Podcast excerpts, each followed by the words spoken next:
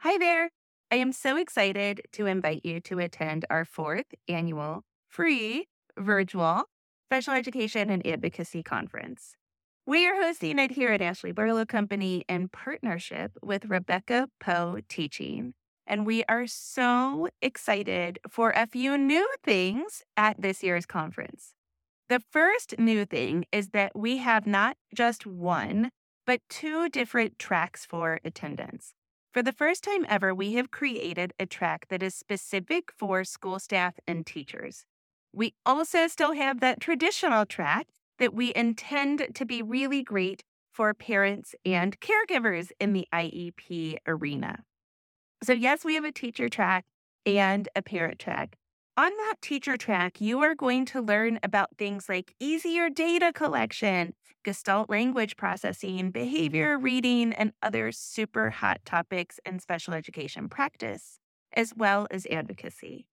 On the teacher and caregiver track, you're going to learn about stress management for caregivers, using adaptive books, something that I have really kind of um, dove into here at my own house, inclusion advocacy, advocacy strategies, and so, so much more.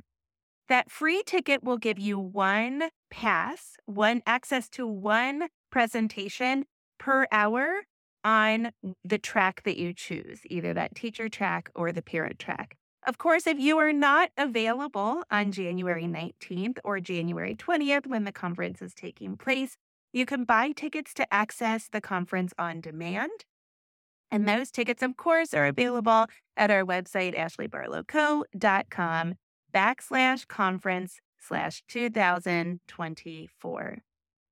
Check out the website for more information about ticketing. This year, we also have something super exciting planned. We have decided to make this a two day event. When I partnered with Rebecca Poe Teaching, I told her that I really feel like school districts, disability organizations, and other community organizations need to start providing trainings that are mm-hmm. accessible to teachers, related service providers, administrators, parents and caregivers, and other community members that are interested in IEP support. What if we all attended the same training? What if we mm-hmm. all learned information about special education practice, curriculum, how to read evaluations, that kind of stuff. About special education advocacy, how we can collaborate more, how we can work together, and even about special education laws. What if we all attended those presentations and we workshopped them together? So, together with Rebecca Poe Teaching, I have created the Empowered Workshop Series. And we are excited to bring it to your organization or school in 2024 and beyond. If you are interested in having Rebecca and I bring a workshop to you, you can see a preview of the Empowered Workshops on January 19th, the Friday before our main conference programming. For more information about that, either send me a DM or check out the website again, ashleybarlowco.com backslash conference 2024. We hope to see you January 19th and or January 20th and can't wait to connect with you. Hi, everyone. Welcome to the Ashley Barlow Company podcast. I'm Ashley Barlow, your host. If you are a parent, a teacher, or someone who works at a school, or you're a community member, a volunteer, or a staff member at an organization that supports people with special education plans, a coach, a tutor, or even a grandparent, you're in the right place. Sit back with an ice cold glass of lemonade, put on your walking shoes and grab some headphones, roll down the windows and cruise. Ready, set, go. Educate, advocate, collaborate. Hello, Holly. Hi. Oh my gosh. Thank you so much for joining me. I'm so excited to welcome you to the podcast. And I'm really excited to be here. So, you guys, this all started with an email that I got from Holly that just kind of told me your story and that's really what we're going to do today is we're going to dive into her story now truth be told i usually start podcasts with kind of like a list of questions um, and holly's email was so uh, storytelling and so thorough and interesting that I was like, we're, I'm not even going to send you any conversation starters. Um, we're just going to chat. So I welcome you, my audience, into um, our living rooms to just kind of listen to Holly's story, Holly's journey. I am certain that whether you are a parent or a teacher or both, like Holly, that you can relate to the content of today's podcast. So, Holly, why don't we start off and just let you give us a, a, a basic introduction of yourself? Sure. So, my name's Holly Johnson, and I just finished my 20th year of teaching. And so I have taught integrated kindergarten, I've taught half day and full day kindergarten, and I have um, taught resource room where we pull students out of the classroom. I have taught life skills, which is a self contained program. I've done both at the same time um, because I work in a small district. So it just kind of depends on what um, is needed for the year. And so next year I'll be doing just the self contained program, which I absolutely love. Um, I have two kids and um, my husband who works really hard. And yeah, so excited to be here. And Holly, when you are teaching in the role of a special education teacher, whether a resource teacher or somebody that would more push in services or do pull out services, or in a self contained classroom, what grade levels are you teaching? Kindergarten through second grade. You're and I've had, um, I've been really fortunate. The school that I got hired in, that's where I've been this whole time, and I absolutely love it. So, what year are you in your career? Um, just finished my 20th year. Oh, oh my gosh, that's a yeah. long time. So I would have been finishing 22 if I were still in the classroom. Um, and that is, well, first of all, I think it's funny. Teachers always know what year they're on, um, probably because of the retirement system. But it's like when I have no idea how long I've been an attorney unless I do the math. Um, and it's 16 and the only reason i know that is because one of my friends did a facebook live yesterday one of my law school friends and she said 16 and i was like oh good maybe i can remember it for a couple months. Um, but teachers always know you know exactly how long they've been in the classroom.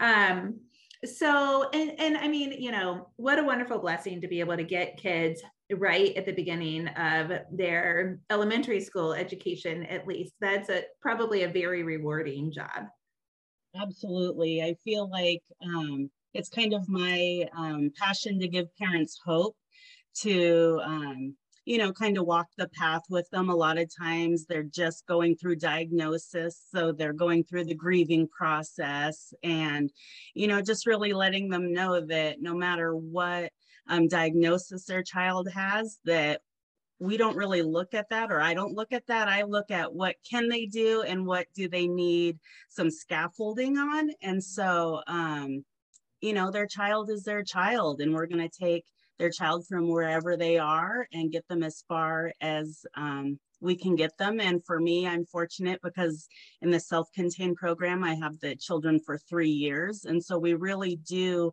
um, end up being family by the end of it which i love yeah, yeah, that is really great to have that relationship, that long lasting relationship. Jack had that in elementary school. He had the same teacher all the way through, his special educator. And at first I was like, oh gosh, how's this going to go? Because it can be also disastrous. Um, and I mean, I, I'm still grieving the loss of that teacher child relationship, which is now developing into something different because he's transitioning to a new school. So for us, that was a wonderful situation.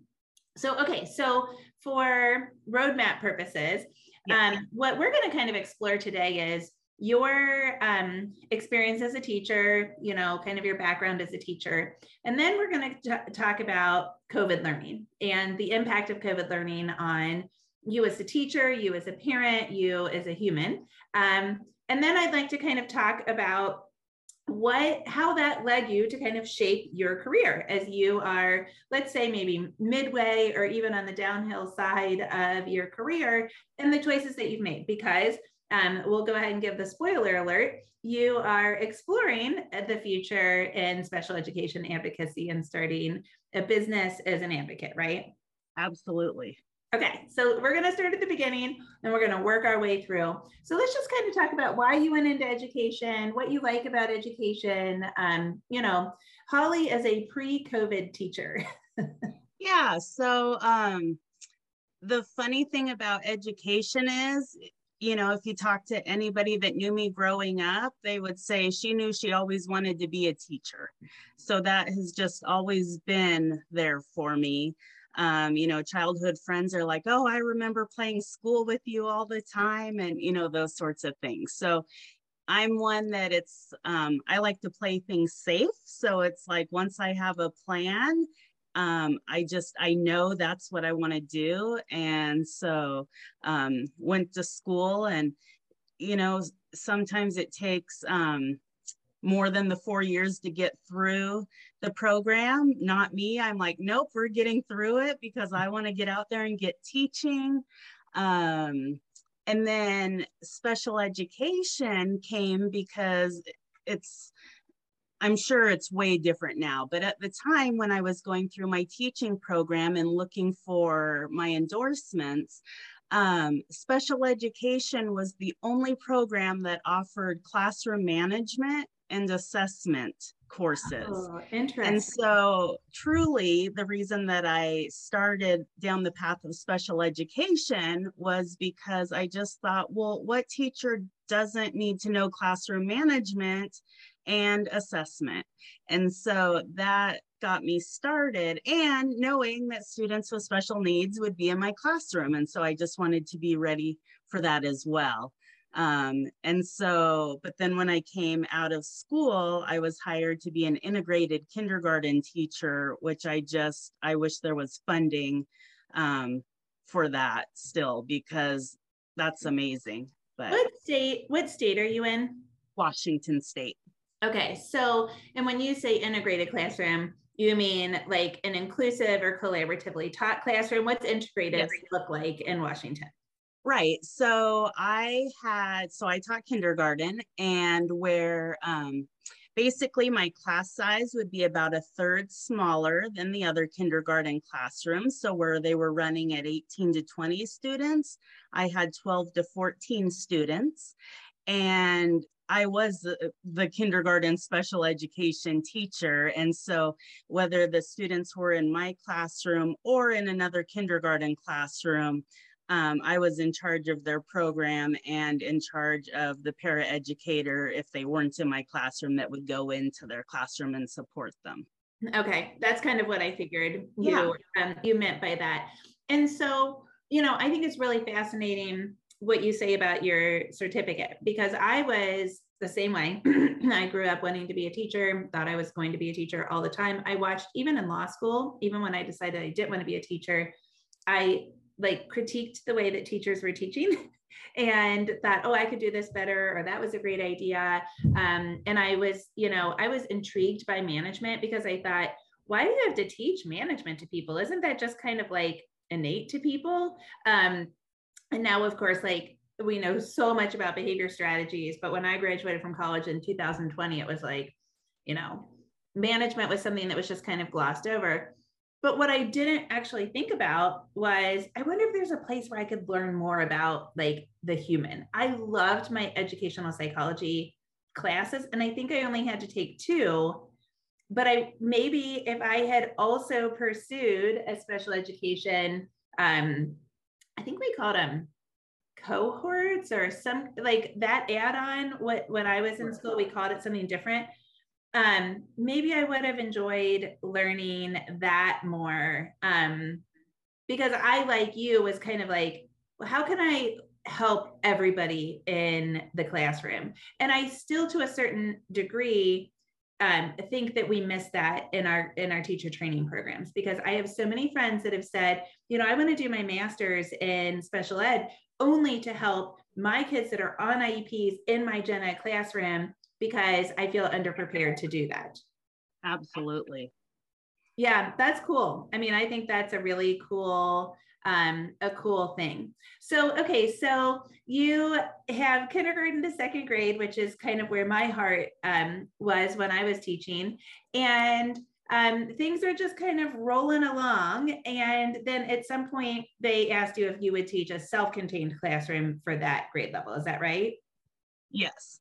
Okay. Well, actually, I got to choose because numbers were high enough that it was do I want to do more of a pull-out program or self-contained? And I was really missing that um, family feeling of having my own classroom. Like these are my kids, I'm in charge of them all the time, getting to help them through their careers. So, okay, got it, got it.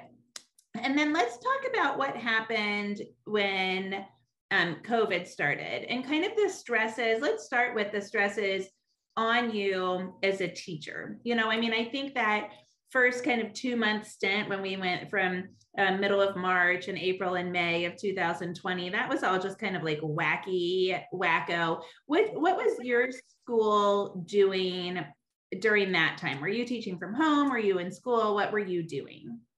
Right. So I was, um, when it first started, I just knew, um, wow, parents are going to just feel abandoned. Um, and so right away, I just started doing, I made a Facebook group for my students and just started doing like a daily story time just so I could still be in their home. Um, again, my classroom has varying levels. Um, and so just what is something that everybody could get? And it was just okay get me into their home and connecting with parents and what can i do to support you? And it was definitely more of course the academic but more just knowing here are kids that they need the structure they need the routine and now things just abruptly ended for them and we, the day that school was closing, was the day we found out school was closing, and we thought it was going to be for um, two weeks, then six weeks, then, you know, oh, for the rest of the year. And Remember so, how naive we were. yeah. And so that day was just trying to um, my principal did a great job having all the paras flood into the classroom so teachers could pull together whatever they could to send home with students, which was wonderful. But again, I have students that are close to grade level, but because of um, social emotional anxieties different things that they're with me and then i have students nonverbal that were truly working on the basic skills um, to get materials to everyone, I knew that I wasn't hitting everybody um, where they needed to be. So really connecting. Um, and then it was, fortunately for me, the guidelines were a little bit different because I am the only self-contained teacher that's kindergarten through second grade in my district. So I kind of can make my own path um, through the trust that has been built um, with the administrator and I. And so just really um, working on pulling the materials and doing those one-on-one Zooms with students every day for those that would get online and do that. That's great. So you could focus on their specially designed instruction as, a, yes. as opposed to the whole group instruction. Yes. Which hopefully they were getting some other place. But um, yeah, I mean, that's wonderful. And, you know, I am always amazed at what special educators do. So you're a perfect example. It's kindergarten to second grade. You think, my God, like how hard can it be? But you've got 12 to 14 students that have each have, you know, between two and 12 goals. So you're monitoring. I mean, if, the, if you've got an average of eight goals times 12 kids, I don't even know what 12 times eight is, but you're not only monitoring progress on 12 times eight goals, hang on, 12 times eight, we're doing this on my watch well, in real time. Well, she says she's on it, but she's not because I'm talking. So you're not only monitoring progress on that many goals, but you are also, here I'm doing it on my, it's 96, 96 goals, you know, and, and you might not have that many goals to monitor, but my God, like that is a lot. But then you have to give that heart of the IEP, the specially designed instruction to those. And maybe in kindergarten to second grade, maybe you have you know three or four kids with three or four goals each that are language arts oriented. So maybe you know and and we're talking the average special ed- education teacher and and i'm not making up your life. I'm going to give you an opportunity to talk about this in a second too but like let's say that that you like barton. Well maybe you've got a couple kids that are you know in books one through four of barton. Great. But you still have to tailor that instruction to each individual student and now you're sending it home to people. So special ed during COVID was bonkers, crazy. When you think about how you have to hit 96 goals on your caseload with, you know, a certain number of minutes and then monitor progress on it, like, my goodness, how could you possibly get all of that home? So the mechanics of it are hard during a normal school year. it's hard. I mean, the paperwork alone, and then getting all of the materials together. I get the materials together for one kid at my house on like a wishy-washy, you know, let's hope this works kind of basis and not for all of his goals because I don't know how to assess OT and that kind of stuff. Do we work on handwriting? Eh, sure, a little bit. But, you know, you have to do it for all of these children, right? So, like, I empathize because I know how the mechanics are supposed to work, right? Do you want to talk about that for a second? Yeah, so um I think I'm going to shift it a little bit though and say something that um I really valued from the experience was that so I would go and go to the school and copy materials and do all of those things and about every two weeks, I would go do porch drop offs. And um, I really valued that because, you know, I got to see the kids through the window or um, talk to the parents, you know, for my car or do those sorts of things. So it's like I got a glimpse into their world. But then on the opposite side, they got to see Mrs. Johnson, hot mess mama at home with her son, you know, walking in the background, doing all of those things. And so I thought it kind of evened the playing field in that sense that it's like parents got to really see, wow, she's a human and things go wrong there too and I also really appreciated getting when I was Zooming that it was a way for parents to really see, oh, this is how she does it at school because they were right there. And so, you know, that some of the teaching techniques, like they got to see it and were able to apply it at home too.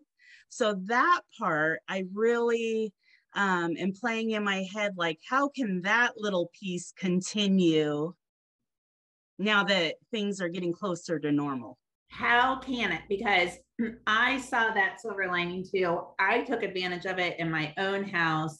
Um, and I have so many clients that have taken advantage of it. But there's a lot of people with a bad attitude that say, now I see exactly how they aren't teaching and blah, blah, blah, blah. So, how can we silver lining people continue to keep up that collaboration and that insight as to what's happening at home and what's happening at school because that is mwah, where the magic happens, right? Yeah, and I think a big part of that is again building those relationships, empathizing with families. And I mean, I feel like that's what I was trying to do. It's like, yes, your child needs their education, but how are you doing, mama? How are you? You know, is there anything I can do? You just need to talk for a minute? Do you need, um, you know, I would do the just tell them Mrs. Johnson said, you know, I mean, just those little things um, to help keep them going. Or, you know what, this is overwhelming and you're going to do the best you can. And you know what, we will, we will push when we can push and we will, we'll get there. So, yeah. I mean, I can't tell you how many times my child's team saw me cry in the last two years and prior to that, they saw me cry at one really colossally terrible IEP meeting that started it all off. And they and they thought it was like a big meanie pants, you know, meanie pants. And it took 18 months probably to heal from that, right? But this was a different kind of crying. I was crying because I was worried about his health. I was crying because, you know, the district didn't support us in decisions or made us go through stupid loopholes. Um, and largely, our team, the humans that know and love my kid, were amazing and um, so once we could like get past the the dumb district, you know, Thor of the district and get down to I don't know if Thor Thor's a bad guy or a good guy, but like, you know, the guy with the thunder. Um, in this case, it was a lady. Get to the people. We got what we needed. We got what we wanted. Um, but I think them seeing me as a human did help. And I saw them as a human and they got to support me and I got to support them. And uh, really, I didn't think our stuff could get much better. And it did, it kept getting better. So I agree with you that we go relationship, relationship, relationship, communicate, communicate, communicate, and we get goals. You know, we get we get results when we behave like that, when we operate like that. No wonder no wonder you continue to stick around here because that's what you know those are the relationships or those are the results that we get when we follow the relationship based advocacy um so and then let's talk about you on the flip side of this you as a mom and trying to manage it all because you know one of the things that we talk about here is teacher burnout and teacher stress and i know for certain that COVID had a humongous impact on that. Yeah. So um, at the time, my son was in third grade and my daughter was in sixth grade. So they had just transitioned to new schools. And um, just, you know, all of the unknowns. I was seeing it from the teacher side, I was seeing it from the parent side. And from the parent side, I was just so frustrated more because the platforms that were out there that my own kids were using, um, I had a little bit of a background in it because I'm a teacher. But I mean, I was logging in to help my son, and whatever program they were using at the time, it was after school hours. And so you couldn't access the reading materials. And I'm going, but I'm working. I can't do it during the day. And I really, even as a teacher, I sat there and at some points I was like, you know what? We're not, we're taking a break from school because I'm tired of our relationship going down the tube, the constant fighting and the you know i have a third grader that hasn't learned typing yet and everything's on the computer and they have not been taught any of these platforms to use and again i had like basic knowledge of it but i wasn't using it all the time because my students would not be able to um, access it in the same way as um, their peers maybe are able to and so so much of what i provided was hands-on and so I was getting to see it from the teacher standpoint and parent standpoint. And I always do this dance in my head of like wanting to be the mama bear. And then it's like, oh, but I know what teachers are going through right now. And I know they really haven't gotten the training. And something I wrote in my email was that um, the platform that my district used for online learning I took a course in the summer that it was it's a free course, but you don't get paid to learn it, but it's like, oh, but it's free. So I took it. And then we had an hour and a half training. And then it was in a week, you need to teach your parents how to use this. and so it's like, I still needed help with the platform, but I needed to teach parents how to use it. And so just so humbling, so humbling. Humbling is a good word, but also insanely frustrating. You know, I mean, and something that I struggled with with my older child who is neurotypical is he would ask me to look at something or a system would be bugging out and he'd be like, oh, and so I, same thing in between appointments or in between helping his brother, or while I'm also cooking meals because we couldn't eat out and all those other things we were balancing, excuse me, I would then go to try help him. But their personalities are such that they are excused to, they are used to problem solving now. They are not patient people, especially with technology, because they've grown up with it. They know how to fix it. And we are, first of all, not used to it but we also aren't familiar with it. And so I would say, you know what, give me 15 minutes and I'll figure it out and I will come back to you. Well, that was completely unacceptable for my kid without any behavior diagnoses. I mean, he probably has ADHD, but like he could not stand the fact that I needed a second to read or to explore or to like dive deeper into um we use Schoology like that's where all of his assignments were and he would say mom I swear it's not on here and I'm like well I know it's on there but we need to find it you know and he could not take the like the time that it took me. Um and I mean all of that has an impact on us particularly if then you're trying to teach parents and students how to do it themselves.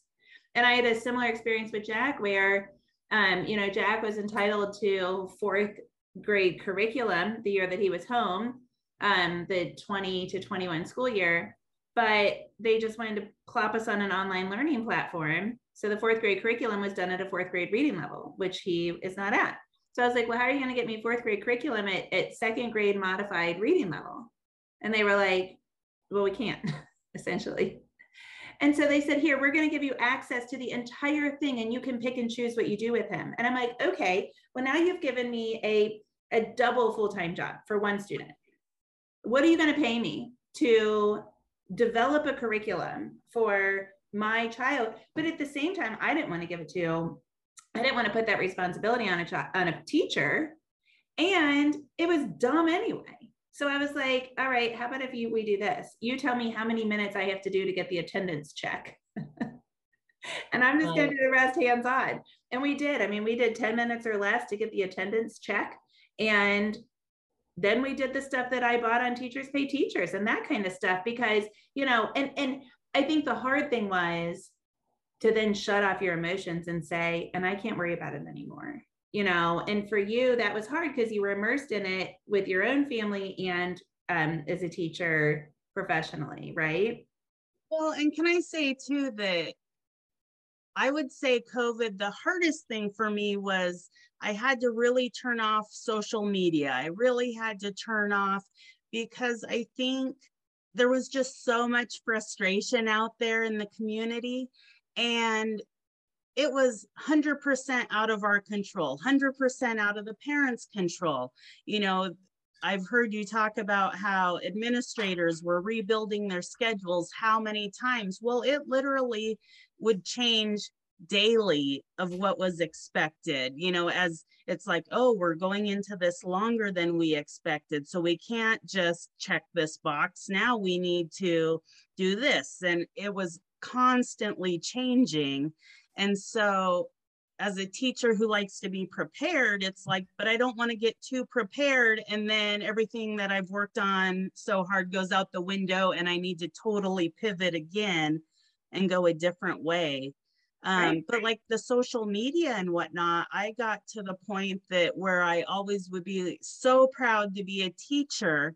And I kind of felt like I didn't want to say that I was a teacher because I was afraid that somebody would give me some opinion about, you know, how awful we're doing at that time. Or um, we talked about in the email that, um, you know, we went from working at home when the initial shutdown happened, and then the following school year, we needed to be working in our building so the public could see the parking lot full so they knew that we were actually working.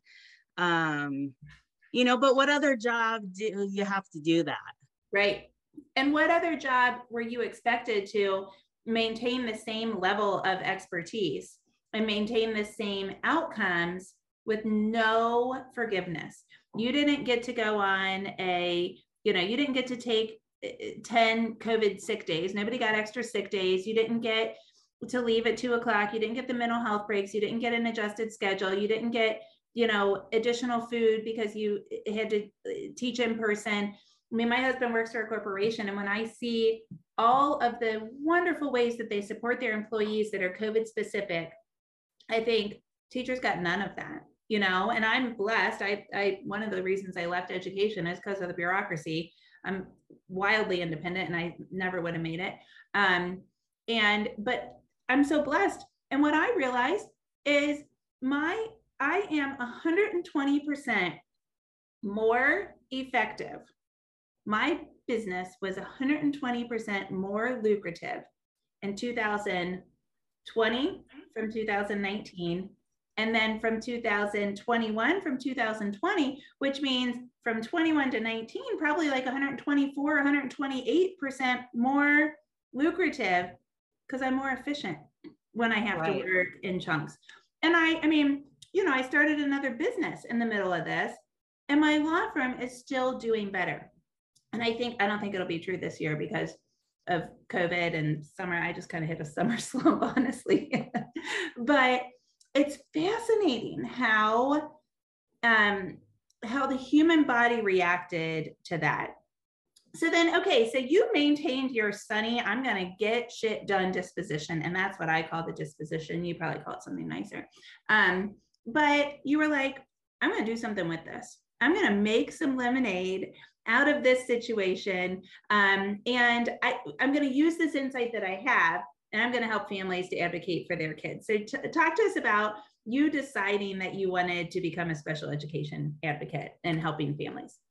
Yeah, so um, I really have been thinking that um, I don't know if I want to teach until retirement um, because you know there's there's so much that goes into it and so much that I feel like um, my brain doesn't shut off and it doesn't shut off in the summer because I come back to the same students, which I love that, but then it never shuts off.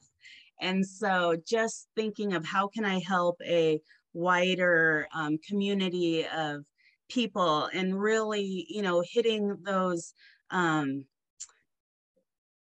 those um, caregivers that just are really feeling the overwhelm, you know, and letting them know it's okay, there's hope, let's walk through this with you. And so um, I started exploring because, like I said, I'm a safe person. It's like this is what I've always wanted to do. Um, but starting to explore how can I do this, but in a different way and so um, started researching i signed up for abc school um, found your podcast and um, just really trying to figure out what can i do? And so i am partnering with a colleague of mine and we are launching our advocacy business hopefully in august because school starts in september and so we are going to start with podcasts and um, resources for families. And then we, our goal is to um, eventually roll out where we can help individual families um, on consulting or advocacy that's specific to them. That is so exciting. I'm so excited that you are able to access it on your time and that then you're able to build your business on your time. And um, scale it so that you can continue to teach um, and then you never know what the future holds. But that's one of the things that i love about the advocacy business is you can do it where you get paid when you work and you don't get paid when you don't work um, and you get to do it on your own time. And it, it you know it's it's very very scalable and I um, feel like that was something else that COVID brought was that working from home and working when it was, you know, yes, I always got my hours in, but I may be doing it at different times than the traditional workday. And that's something I didn't know that I would love as much as I did. So, the sunny side of COVID. Absolutely. What's funny is this whole episode is about the silver lining and I feel like I have, um, I personally have complained more in this episode than I probably ever complain. I've really like hit the negative more than I ever have. But, you know, sometimes you have to like really kind of dig deep and you've got to experience those hard experiences in order to affect change, in order to find that silver lining, and in order to be like stimulated and motivated to like get right into your passion and know what you're good at. Um, and I, think this could be extremely motivating to other people that are like, this does not feel right. And I know what does feel right. Um, and so I'm super proud of you for the decisions that you've made and, and just kind of taking the leap. Thank you. I, yeah, I'm just really excited to get things going and see um, where this new path takes me. So, yes. And I know that the business is in business development. Um, but if you could, just for a second before we sign off here, talk about that B part of the ABC course. So the, the ABC is advocacy, business, and concepts in special education. So the A is the advocacy strategies. Um, the B is the business development um, and business startup. And then the C is more specific concepts in special ed, like transitions or um, whatever, MDRs, you know, very specific things that you may not get if you were to purchase the lab also. So, but talk to us because you're a new businesswoman. Um, yes. So, talk to us about how that B part of the ABC course helped you to get your business off the ground. Um, well, I think it just um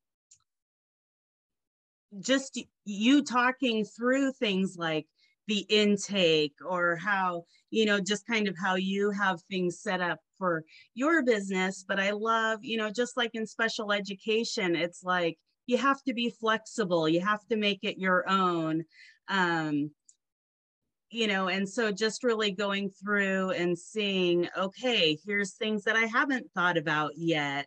Um you know again like that intake process and we're not there yet that we want things that are kind of out there that are for everybody and then kind of um tailor it down as we go.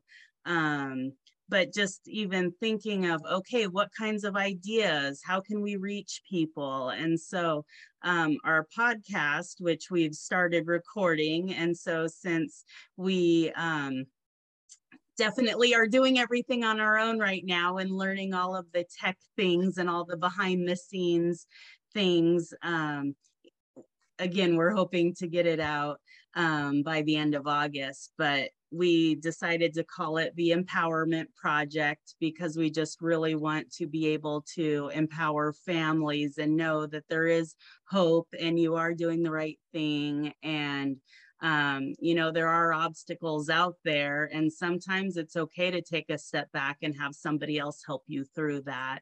Um, and so we're going to start with kind of a back to school series on the podcast of what is it that um, you can do at home to get ready for back to school? What can you do as far as connecting with the school to get ready for back to school? Um, and then kind of start at the basics of special education and go from there. Yay, that's exactly how we started here. I had my friend Sarah Plattenberg on, and we talked about how to prepare for um, the upcoming semester. And um, then we started with the basics and we worked our way forward. So I'm so proud of you. I am so excited to watch your business grow. Um, once it's off the ground and you're up and running, I want to share it. So I want for you to stay in touch. I know you will because you're part of the ABC community. Um, and so thank you. Thank you for coming and sharing your story with us. Thanks for having me on here. This was really special, and I'm glad that we had a chance to chat. Yes, I'm just so happy to share the stories of people that have taken the ABC class and are getting it done and helping families. So, have a, a wonderful um, start to the school year, and I'm going to be back here cheerleading for you. Thank you. See you soon. Okay, thank you.